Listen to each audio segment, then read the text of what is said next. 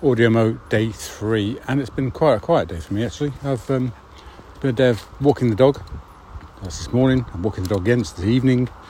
Uh, so yeah, um, not much clearing out the garden, lopping trees down and mowing the lawn and all that wonderful stuff you do at the start of June. So just out on another dog walk with Ted, the uh, Fox Red Labrador, who's just over a year old now. So it's been eventful and uh, interesting being a newish dog owner. I've had, I mean, I've had dogs all, all my life really, but uh, this is the first one I've actually owned myself as an adult, so in my own house kind of thing. So it's, um, yeah, interesting, but I wouldn't change it for the world.